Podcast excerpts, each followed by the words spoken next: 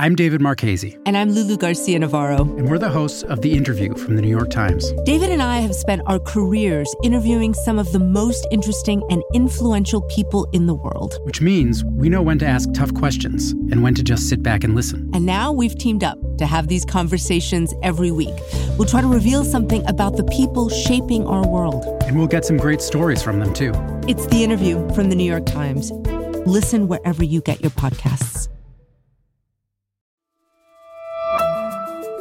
From the New York Times, I'm Michael Barbaro. It's Wednesday, February 5th. Here's what you need to know today.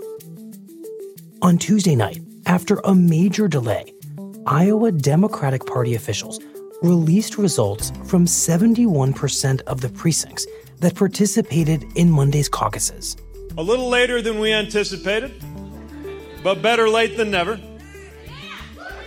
Official, verified caucus results are coming in from the state of Iowa, and they show our campaign in first place.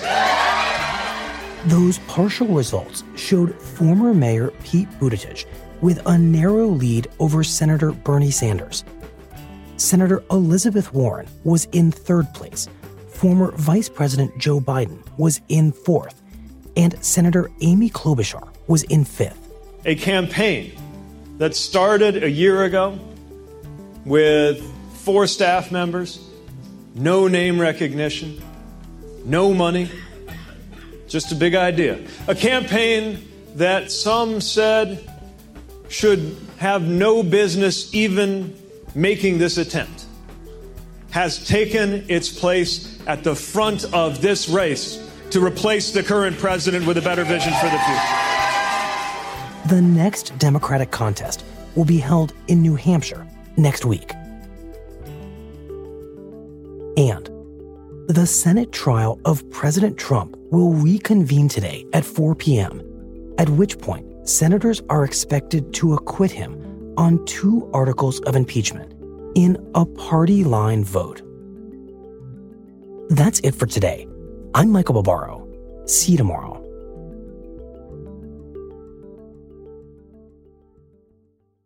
Over the last 25 years, the world has witnessed incredible progress from dial up modems to 5G connectivity, from massive PC towers to AI enabled microchips. Innovators are rethinking possibilities every day. Through it all, Invesco's QQQ ETF has provided investors access to the world of innovation. Be a part of the next 25 years of new ideas by supporting the fund that gives you access to innovative companies. Invesco QQQ. Let's rethink possibility. There are risks when investing in ETFs, including possible loss of money. ETFs risks are similar to those of stocks. Investments in the tech sector are subject to greater risk and more volatility than more diversified investments. Before investing, carefully read and consider fund investment objectives, risks, charges, expenses, and more in prospectus at Invesco.com. Invesco Distributors, Inc.